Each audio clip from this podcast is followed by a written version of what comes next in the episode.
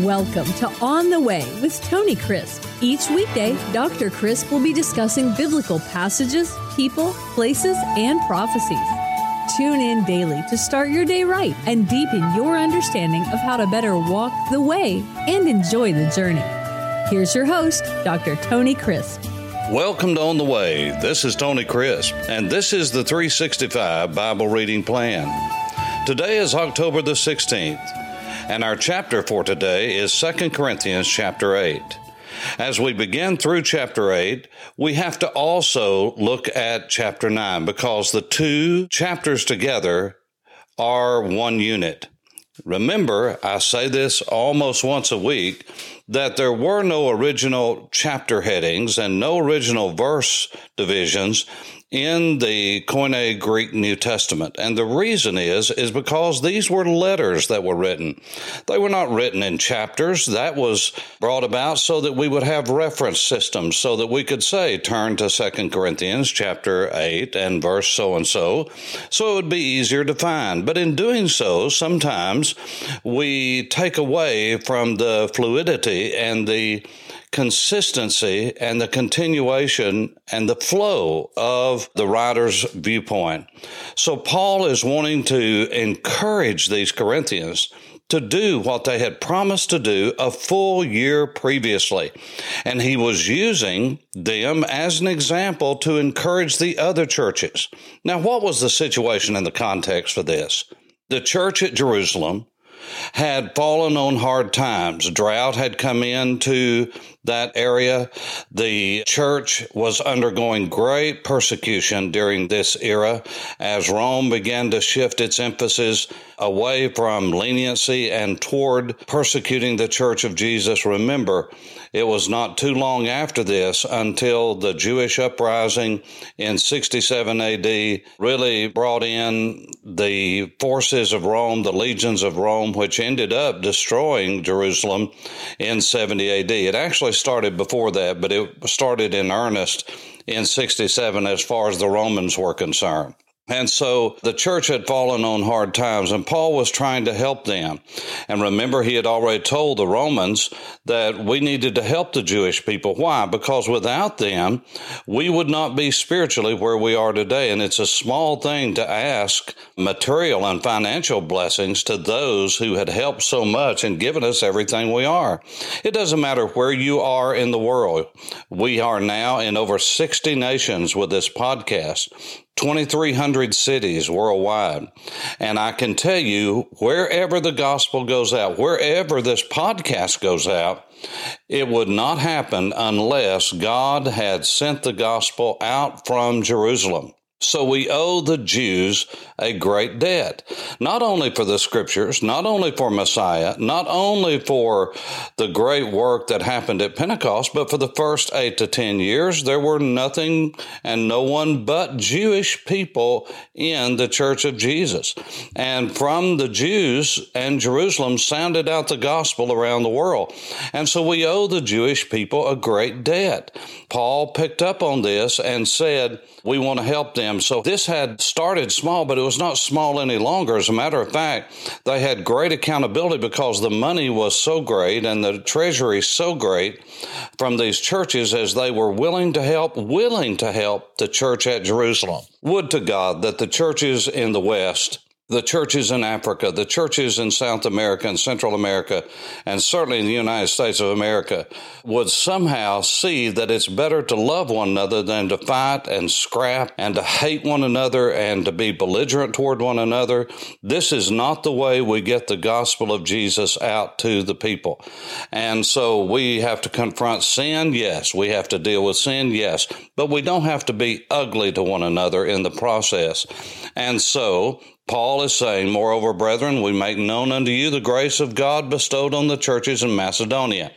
Now, as Paul used the Corinthians to stir up the Macedonians and others, so now he is using the great generosity of the churches of Macedonia, which was Philippi, the center of everything there, and all the churches in that region. That in great affliction, the abundance of their joy and their deep poverty abounded to the riches of their liberality. You see, the churches at Macedonia, especially Philippi, they didn't have wealthy people there. Remember, this was a government town, it was a colony of Rome. I'm talking about Philippi. And these Macedonians were in a city that was an area and a region of haves and have nots. It was a government city. And just like in Washington, D.C., just like in any major state capital, you have a lot of government workers that are paid good wages, they are paid good benefits, they are stable in their workforce.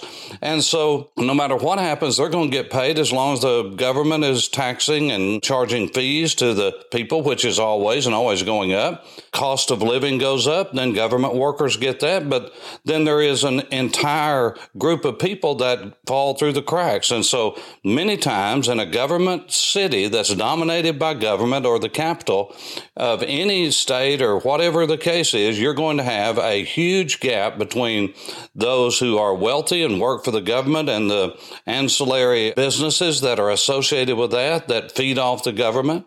And then you have the have nots.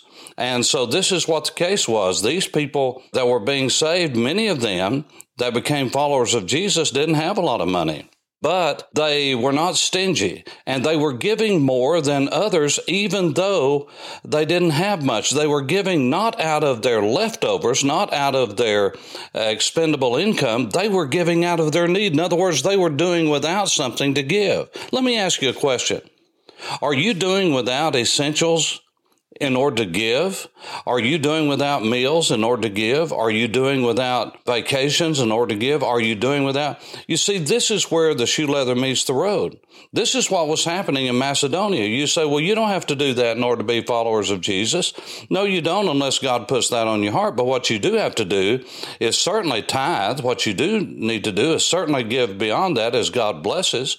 But you see, we know the stats now in the evangelical churches of America, less than 2 and 10 tithe. And that's 10% of your income, less than 2%. And if indeed that few are tithing, how many fewer are giving above and beyond? We're talking about a 10%. So that means that the vast majority, the overwhelming majority of God's people are not even giving 10% of their income, they're giving less. You see, this idea of grace giving, quote, never works. Well, I say never. Every now and then you'll have someone that will go over and above, but rarely in proportion to the population. Why?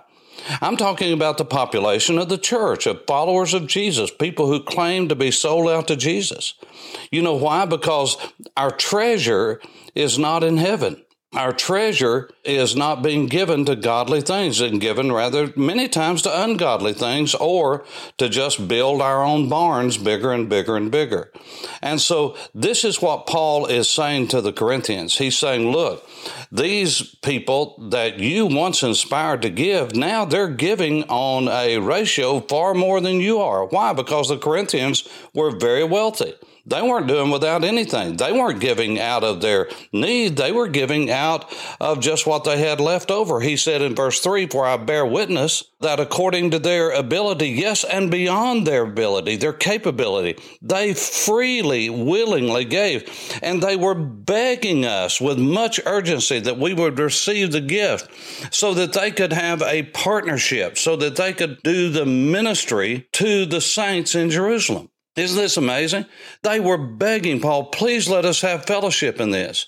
You see, we're losing this sense of partnering with other believers worldwide. We are losing the sense of partnering with believers that are in other states. We are losing the sense of partnering with people in our own towns and communities and areas. It is like we've got to have people in our church. We don't want to be involved in anything that doesn't make our church grow. And we're more concerned about our four and no more than we are building the kingdom of God and doing what's best for the kingdom of God. You say, well, the churches have to grow. Let me ask you a question.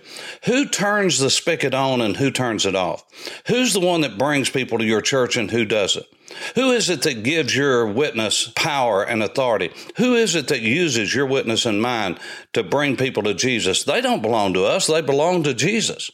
And I have been a proponent now for decades that when you bring somebody to Jesus, if indeed they are able to come to your church, fine, but not everybody's going to be able to. Other people have already fellowship groups already established. You say, well, why didn't they witness to them? Because they may have witnessed to them, but many times God will use somebody outside the family. Many times God will use somebody outside the church. Sometimes God will use somebody outside of their acquaintances so that they will listen to them. And every one of us have had instances like this. I used to say this about my own kids. It was amazing amazing. I could tell my boys and my daughter, this is what I'd like for you to do. And it was like talking to a wall at times.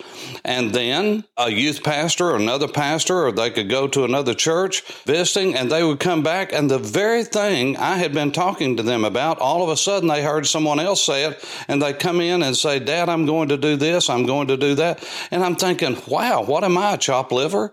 But the reality is, many times God will use somebody outside of our immediate circle circle of friends to get us to Him. Well, sometimes that means that God will build someone else's congregation. God will send people somewhere else. Is that okay? Yes because that's his business. It's not ours. It's his church. It's not ours.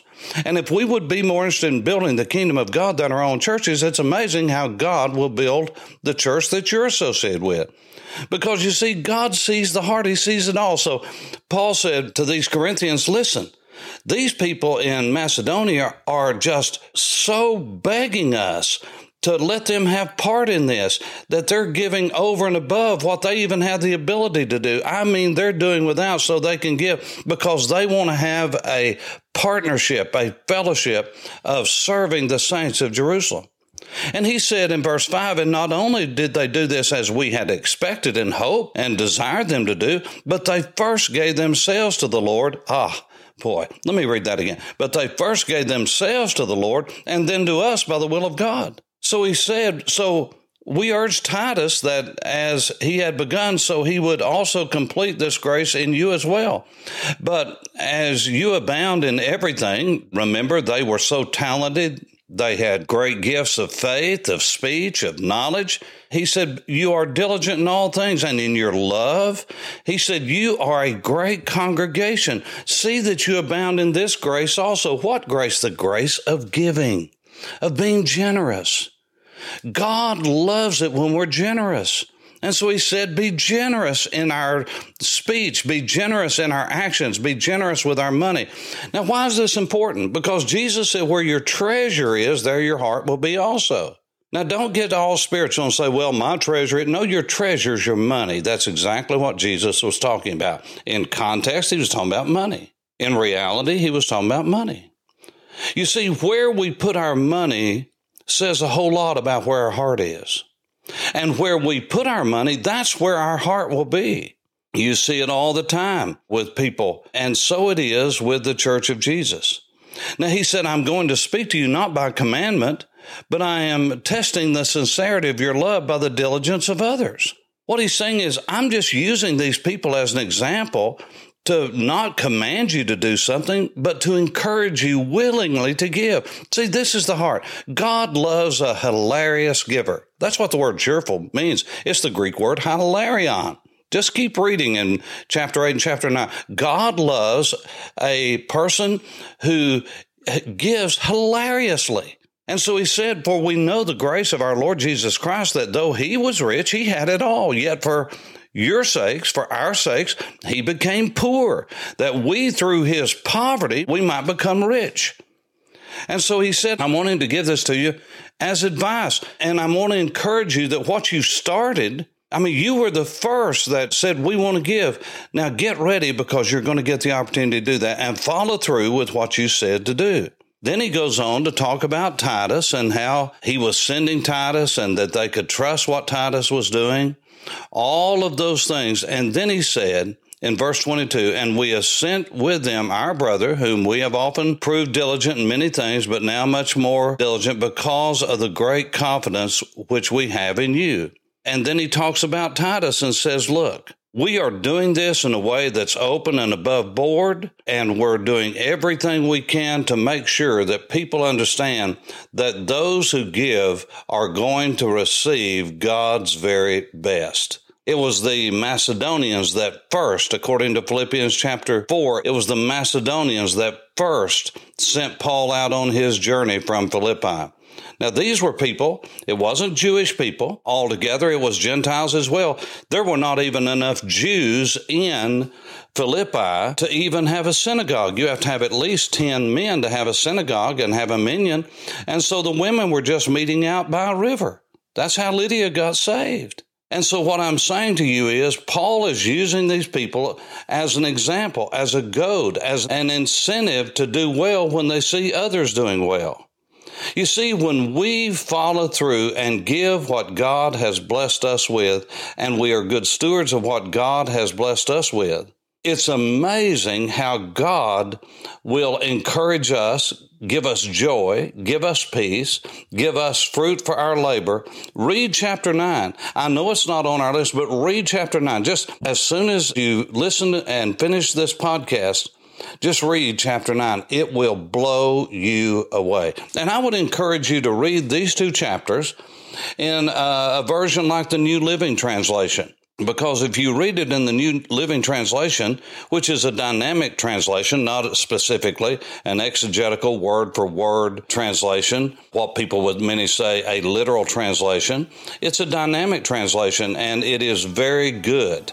And it is the Word of God and the words of God. And you will see just reading the New Living Translation, chapter 8 and chapter 9. I hope you do that and it will bless you as you walk on the way. This is Tony Crisp. Thanks for listening to On the Way with Tony Crisp. Tune in every weekday for information on biblical passages, people, places, and prophecies. Fridays are for your questions. Email your questions to questions at tonycrisp.org, then just listen for your question to be answered on Friday's podcast.